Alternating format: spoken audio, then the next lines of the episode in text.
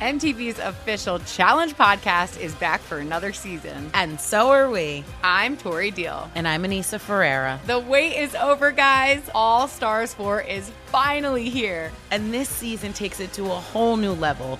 Old school legends, modern power players, and ex lovers are all competing in Cape Town, South Africa for the prize of $300,000. And we're going to be right here along with you fans, covering every episode on the podcast. Listen to MTV's official Challenge podcast on the iHeartRadio app, Apple Podcasts, or wherever you get your podcasts. I'm Tamika D. Mallory. And it's your boy, Mysonne, the General. And we are your hosts of TMI.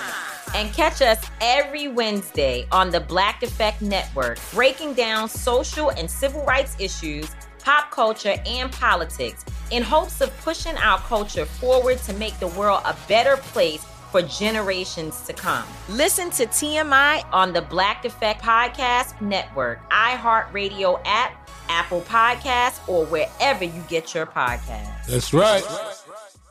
Hi, this is Kurtwood Smith. You remember me from such TV comedies as That 70s Show and That 90s Show on Netflix. I'll never forget the words that my grandfather said just before he kicked the bucket. He said, Watch how far I can kick this bucket.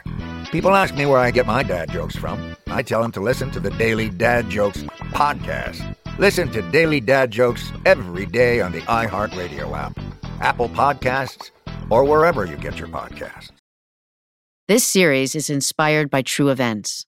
The stories you're about to hear are fictional, and so are the characters who are played by actors. Hey, swimmers, it's top of the hour, which means it's mandatory rest time. Everyone out of the pool until 10 after 3. Thank you. It's the summer of 1987. We graduated a couple of months before, and we're excited for the next chapter of our lives to begin. But honestly, losing Mr. Billingsley made all the pomp and circumstance feel kind of trivial, you know? But yeah, we graduated. I'm hoping the summer will be better, and I have high hopes, mainly because I am now a lifeguard at Pineside Pool. Oh my God, you were so strict. You'd constantly be yelling, Walk, walk, walk. totally true. But you know what? I don't care. No one is going to get hurt on my watch. No one. But what happened outside of the pool, that I wish I could have controlled.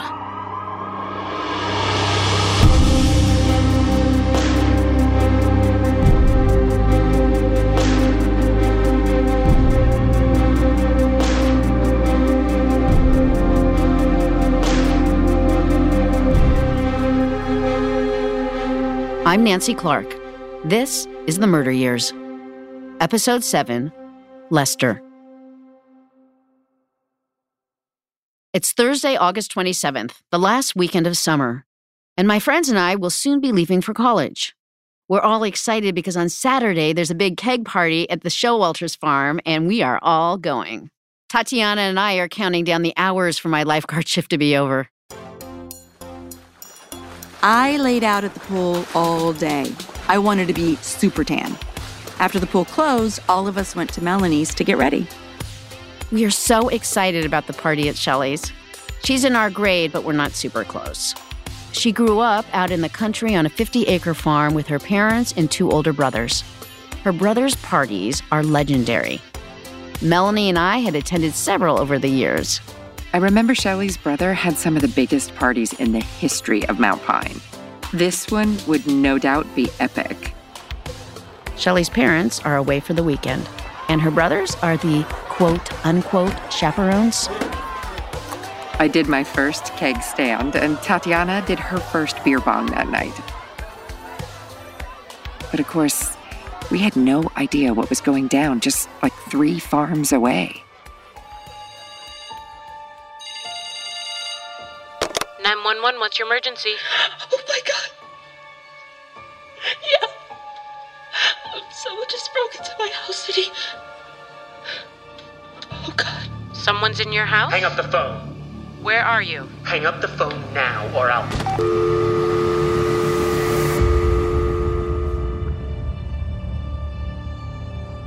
Back in 1987, when someone would call in to 911, their location was unknown because this is before GPS and caller ID. So, unless the caller gives their address, first responders don't know where to find them. I was at the station when the call came in. It was around midnight. Officer Pat Shepard has been working for the Mount Pine PD for about three years in 1987, and in those days, he preferred the night shift. That's why he was first on the scene at Lisa Anderson's murder in episode one, and why he will be again tonight. The call center was just down the hall, and I actually heard the call come in. I took notice because it sounded like the woman was in danger. Today, Shepard is a sergeant and looking forward to his retirement. He agrees to share what he remembers from that day. So, yeah, since the woman wasn't able to give her location, there was almost nothing we could do. We just had to hope she would survive whatever was happening out there and then be able to call us back.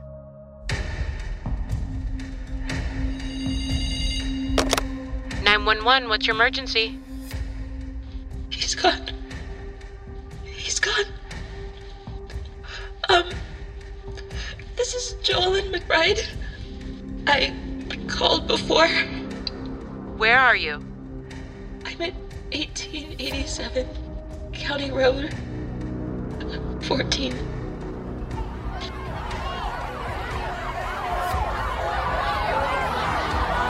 So, we're at the party pretty wasted when we hear and see several police cars and ambulances whiz by.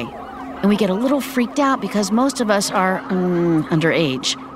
Everyone pretty much scatters and gets the hell out of there. I remember there were lots of units sent out there that night. When we arrived, there was a woman on a huge wraparound porch standing there, crying, with blood dripping down her face. It was awful. I was so relieved to see the police.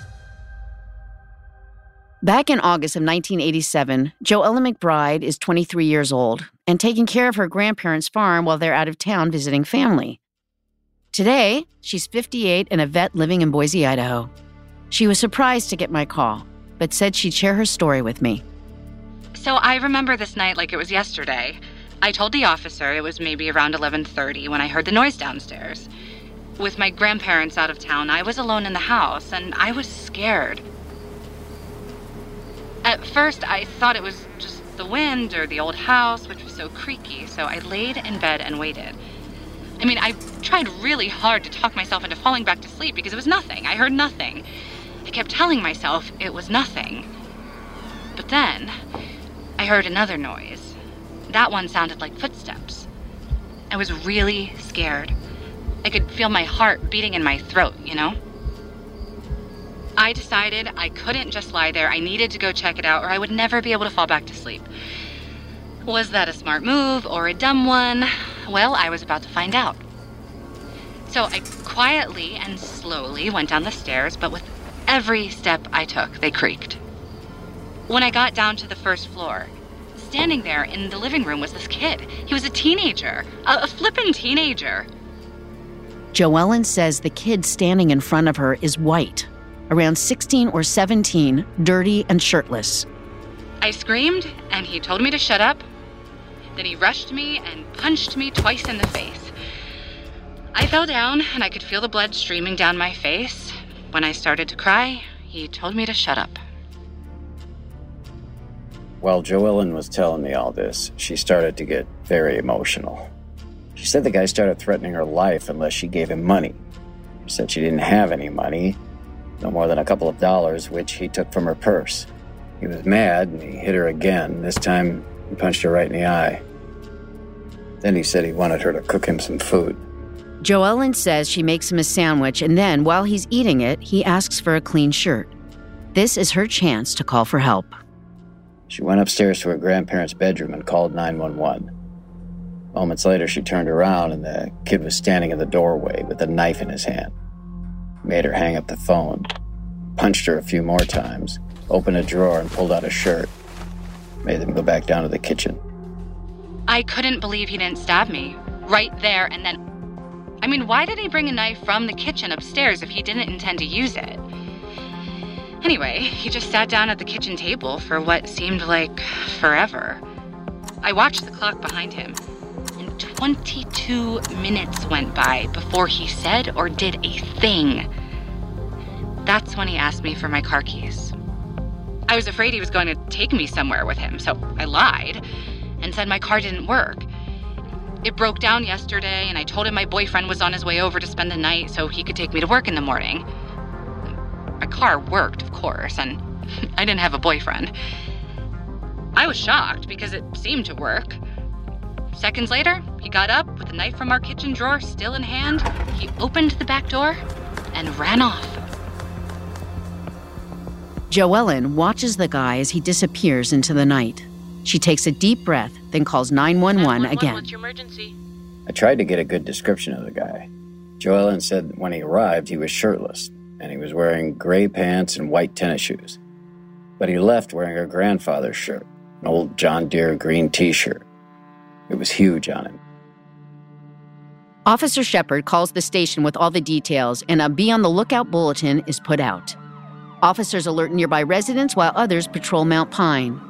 But it seems like the guy has vanished into thin air. About seven hours later, 911, what's your emergency? This, yeah, this is Mary Charles. My husband is bleeding. He's bleeding a lot. What happened? Please send help. He's lost so much blood. We're at 2290 County Road 415. Please hurry. police arrive at Mary and Lester Charles' farm to a blood soaked scene. 47 year old Lester Charles is lying in the barn bleeding from his neck.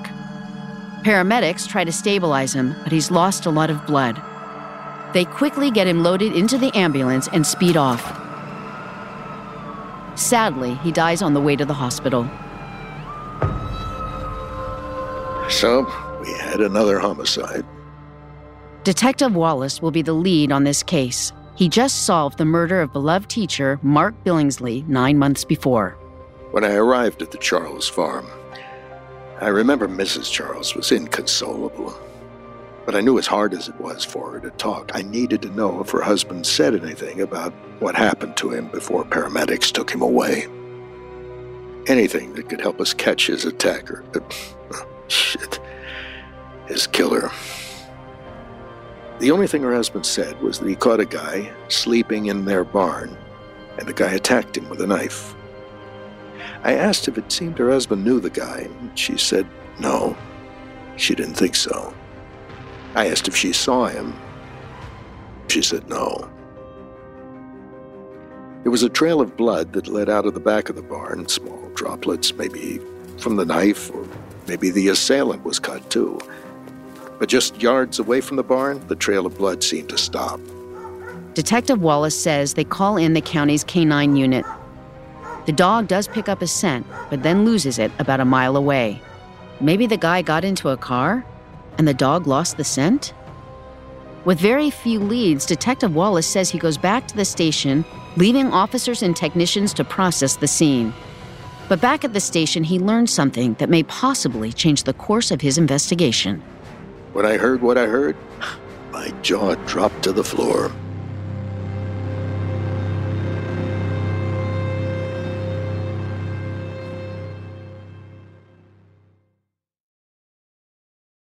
Detective Tom Wallace is working the homicide of Lester Charles.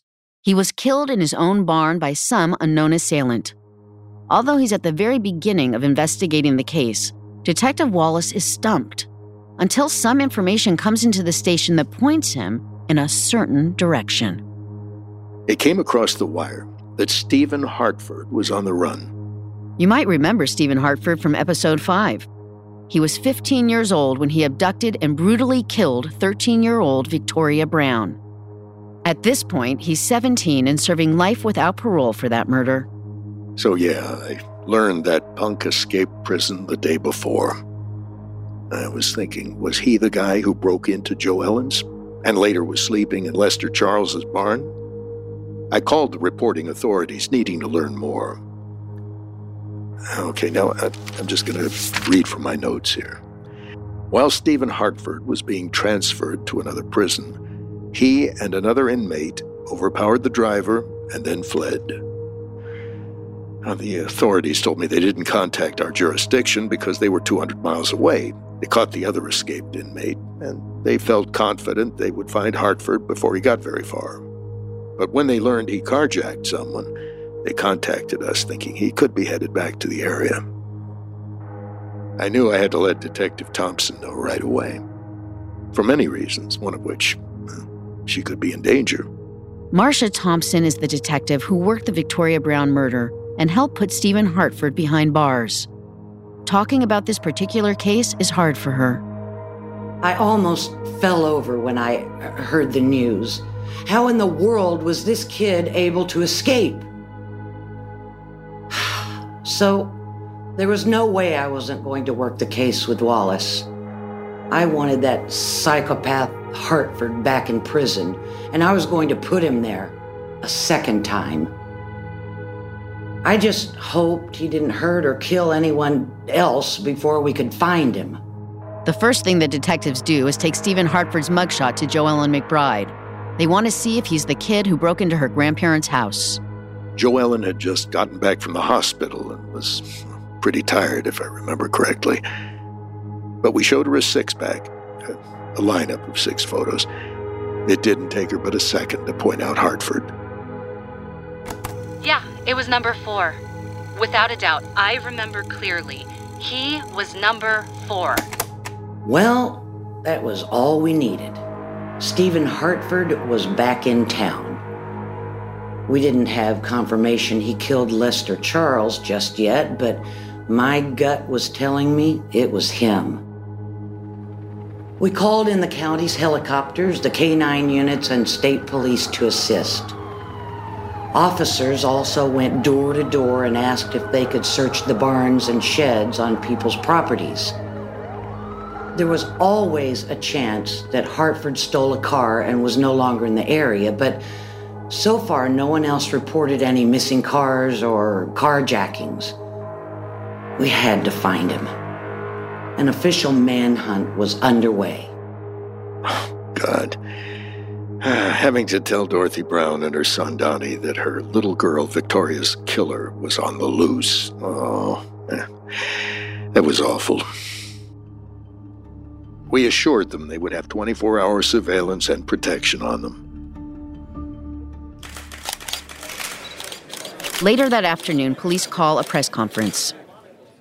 We've received word that 17 year old Stephen Hartford escaped while being transported to court, and he's made his way back to Mount Pine. Let me say this loud and clear Stephen Hartford is armed and dangerous. Something that makes me crazy is when people say, Well, I had this career before, but it was a waste. And that's where the perspective shift comes that it's not a waste, that everything you've done has built you to where you are now. This is She Pivots, the podcast where we explore the inspiring pivots women have made and dig deeper into the personal reasons behind them. Join me, Emily Tish Sussman, every Wednesday on She Pivots as I sit down with inspiring women like Misty Copeland, Brooke Shields, Vanessa Hudgens, and so many more. We dive into how these women made their pivot and their mindset shifts that happened as a result. It's a podcast about women, their stories, and how their pivot became their success. Listen to She Pivots on the iHeartRadio app, Apple Podcasts, or wherever you get your podcasts. Are you ready to fight back against crime? Hi, guys. Nancy Grace here, host of podcast Crime Stories with Nancy Grace. I've dedicated my life to fighting crime and helping crime victims. For a decade, I prosecuted violent felonies, personally investigating, prosecuting, and covering literally thousands of cases. It's so easy to think it will never happen to me or my family, but that is simply not true. Every day on Crime Stories with Nancy Grace, we shine a light on unsolved homicides, heat up cold cases, and help find missing people, especially children. We speak with family members, investigators, CSI, reporters, and experts in every field. every day is a mission. Every day is a chance to stop crime and keep one more person safe. Listen to Crime Stories with Nancy Grace on the iHeartRadio app, Apple Podcasts, or wherever you get your podcast.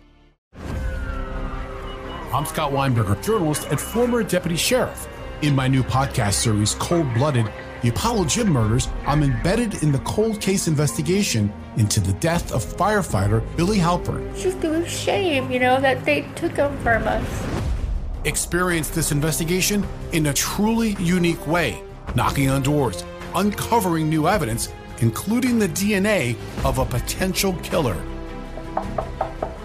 Uh, my name is Danny Smith. I'm a detective uh, with Miramar Police Department. This is Scott Weinberger. We're actually reopening an old case, and your name came up. Untangling secrets that may reveal the answers to not only one murder, but almost a dozen. I thought they were going to kill me, so I kept my mouth shut and I didn't say anything. All these years, I didn't say anything. Listen to Cold Blooded, the Apollo Gym Murders on the iHeartRadio app, Apple Podcasts, or wherever you get your podcasts.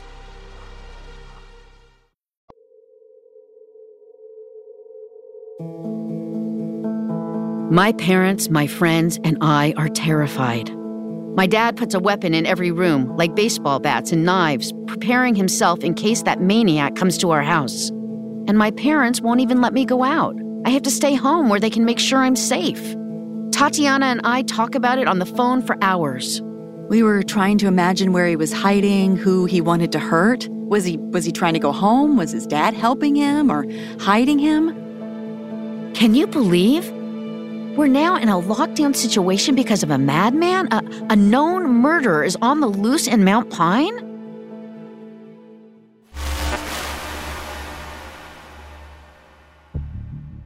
I opened my old files on Stephen Hartford and did some more digging. Detective Wallace learns Frank Hartford, Stephen's dad, left Mount Pine shortly after his son went to prison.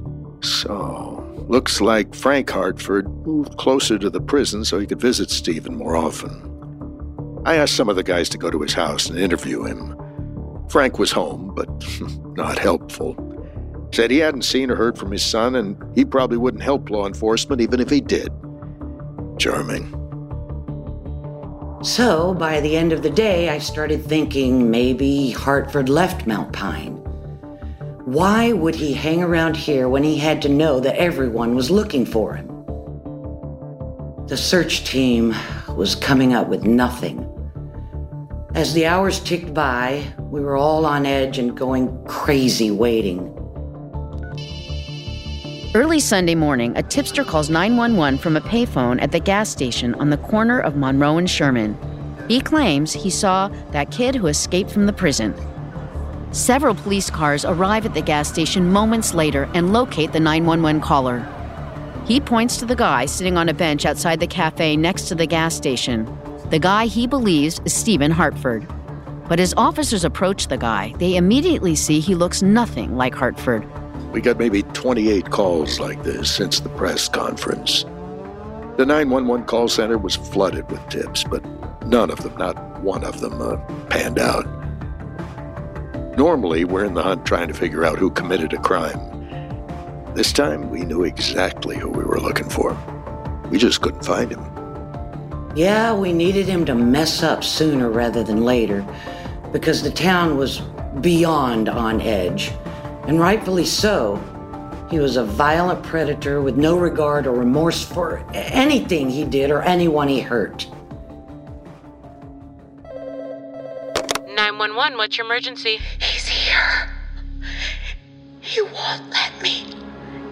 He's holding me.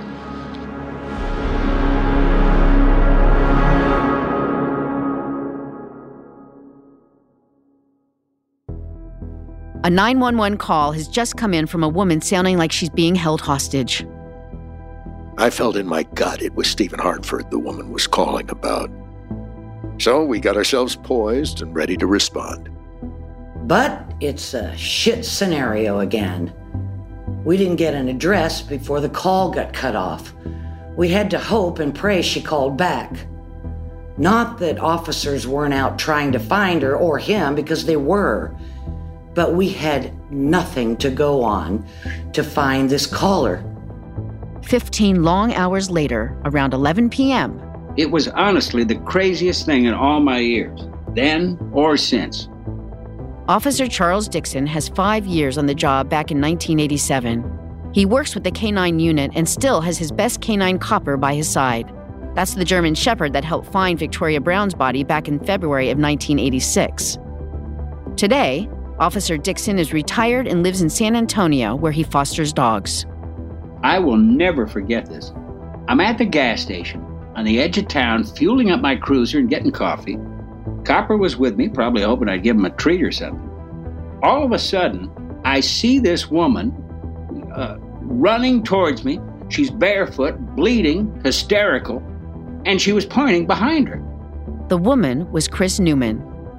Back in 1987, she was 52 years old. She has since passed away. But her bravery that day is the stuff of legends. She was freaking out, saying, The guy who escaped from prison, he's in my house. I immediately called in medical help for her, gave dispatcher address on County Road 212. Detectives Thompson and Wallace get the call and hightail it to Chris Newman's house. While paramedics were treating Ms. Newman, I got some more information from her. I did refresh my memory on some of the details, so here they are. I'd fallen asleep watching TV in the living room, and the next thing I knew, I heard the sound of glass breaking. I ran to the kitchen and grabbed a knife, but before I knew it, this kid was in my house. He rushed me and punched me in the face and chest, and I fell to the ground, dropping the knife. He picked it up and said he would stab me if I tried anything. Now, what happened next was absolutely bizarre. He said he was hungry and told me to make him some food, so I made him a grilled cheese sandwich, which he scarfed down. He sat quiet for a while, then he paced. He sat, he paced. He told me to make him some more food, so I made him a pork chop. Hours and hours went by of him sitting and pacing and barely speaking, all the while grasping her knife tightly in his hand. Ms. Newman said she tried to talk to him, you know, try and keep him calm, but he didn't want to talk. She said they watched some TV, 21 Jump Street, and then Married with Children. Then, in a moment of brilliance, Ms. Newman suggested he take a shower. She said he might feel better. And unbelievably, he agreed. She got him a towel and a washcloth. She said she waited for him to get in. And then I ran out the door and ran until I found someone at the gas station. She ran out the door and ran until she found me at the gas station. She was one tough and smart lady. For 15 hours, she outsmarted him and kept herself alive. I mean, incredible. Mount Pine police surround the small white farmhouse. County and state police arrive moments later. I had this one moment looking around at all the law enforcement that were there, thinking, this dude is 17 years old. How in the world did all of this happen? So uh, a sergeant got on the megaphone and started talking to Stephen Hartford, trying to get him to come outside on his own, saying it was going to be a lot worse for him if we had to go inside and get him, you know, the whole nine yards. But Hartford wasn't complying. Police waited out for two hours. Then they start becoming concerned Stephen Hartford has killed himself. So they decide to go inside. In Chris Newman's bedroom, they find Stephen Hartford asleep. Asleep. He was asleep. Unbelievable. So we arrested him without incident. And as I was walking him outside, putting him in the back of a patrol car, he said the words I will never forget. He said, I should have killed that bitch when I had the chance. You know, I never thought I was going to have to deal with Stephen Hartford again. Boy, was I wrong. And it wouldn't end with his arrest. He was charged with breaking into Joellen McBride's grandparents' house and assaulting her, murdering Lester Charles because we were able to match his blood type to blood found in the barn, and he was charged with breaking into Chris Newman's house and assaulting her. Not to mention all the charges related to assaulting the officers when he escaped and evaded authorities for days.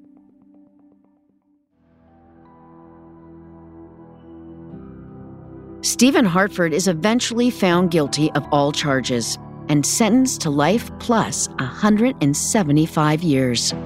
Basically, he's never getting out. Unless, of course, he pulls off another escape. Two days after Stephen Hartford was caught, I left for college. Ugh. I should have been through the roof ecstatic. But there was just this dark cloud hanging over me, over us. My friends and I were just so rocked by all the deaths that happened during our high school years. All we wanted was for it to be over, even if we were moving away. We didn't want it to continue. Not for us, and not for those we left behind. We'd be able to move away and move on for a little while, but the peace, it wouldn't last forever.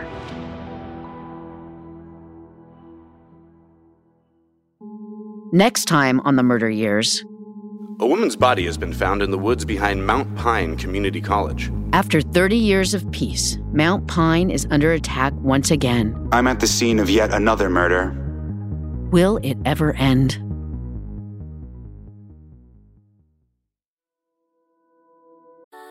Something that makes me crazy is when people say, Well, I had this career before, but it was a waste. And that's where the perspective shift comes that it's not a waste, that everything you've done has built you to where you are now. This is She Pivots, the podcast where we explore the inspiring pivots women have made and dig deeper into the personal reasons behind them.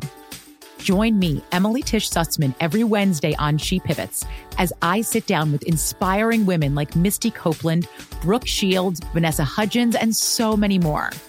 We dive into how these women made their pivot and their mindset shifts that happened as a result.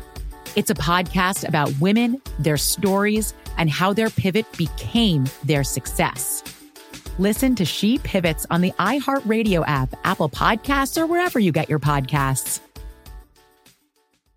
Are you ready to fight back against crime? Hi, guys. Nancy Grace here, host of podcast Crime Stories with Nancy Grace. I've dedicated my life to fighting crime and helping crime victims. For a decade, I prosecuted violent felonies, personally investigating, prosecuting, and covering literally thousands of cases. It's so easy to think it will never happen to me or my family, but that is simply not true. Every day on Crime Stories with Nancy Grace, we shine a light on unsolved homicides, heat up cold cases, and help find missing people, especially children. We speak with family members, investigators, CSI, reporters, and experts in every field. Every day is a mission. Every day is a chance to stop crime and keep one more person safe. Listen to Crime Stories with Nancy Grace on the iHeartRadio app Apple Podcasts, or wherever you get your podcast. I'm Scott Weinberger, journalist and former deputy sheriff.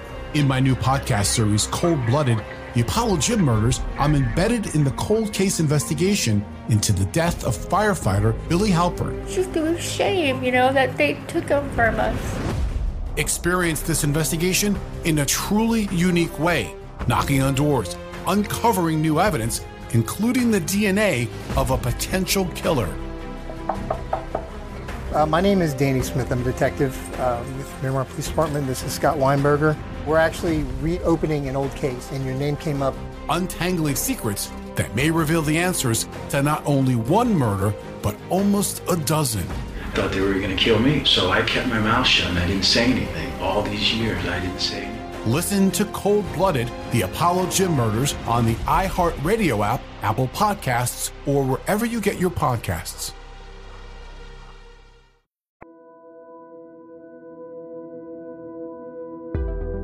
The Murder Years is a production of AYR Media and iHeartMedia. Executive producer Aliza Rosen for AYR Media. Co executive producer Paulina Williams. Written by Leah Rothman. Directed by Michael Selditch. Original concept developed in partnership with Anne Margaret Johns and Greg Spring. Casting by Eisenberg Beans Casting. Senior Associate Producer Eric Newman. Associate Producer Jill Poshesnik. Editing and sound design by Tristan Bankston. Mastering by Cameron Taggy. Audio engineering by Matt Jacobson.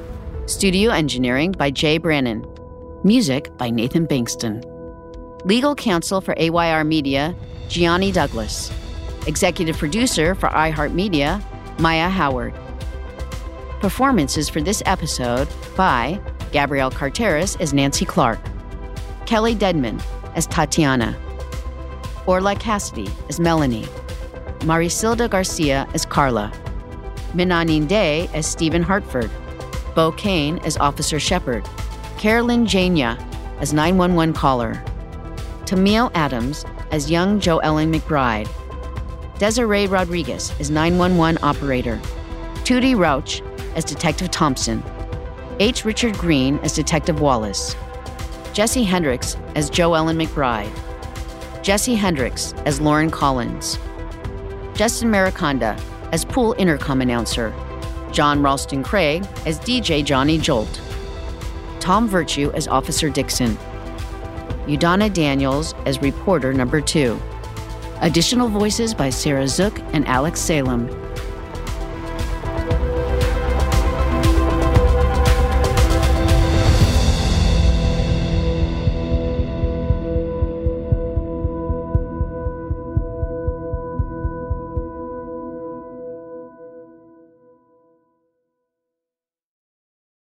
MTV's official Challenge podcast is back for another season. And so are we. I'm Tori Deal. And I'm Anissa Ferreira. The wait is over, guys. All Stars 4 is finally here. And this season takes it to a whole new level. Old school legends, modern power players, and ex lovers are all competing in Cape Town, South Africa for the prize of $300,000. And we're going to be right here along with you fans, covering every episode on the podcast. Listen to MTV's official Challenge podcast on the iHeartRadio app, Apple Podcasts, or wherever you get your podcasts. I'm Tamika D. Mallory. And it's your boy, Mysonne, the General. And we are your hosts of TMI. And catch us every Wednesday on the Black Effect Network, breaking down social and civil rights issues, pop culture, and politics in hopes of pushing our culture forward to make the world a better place for generations to come. Listen to TMI on the Black Effect Podcast Network, iHeartRadio app, Apple Podcasts, or wherever you get your podcasts. That's right. Hi, this is Kurtwood Smith. You remember me from such TV comedies as That 70s Show and That 90s Show on Netflix. I'll never forget the words that my grandfather said just before he kicked the bucket. He said, Watch how far I can kick this bucket. People ask me where I get my dad jokes from. I tell them to listen to the Daily Dad Jokes podcast. Listen to Daily Dad Jokes every day on the iHeartRadio app, Apple Podcasts, or wherever you get your podcasts.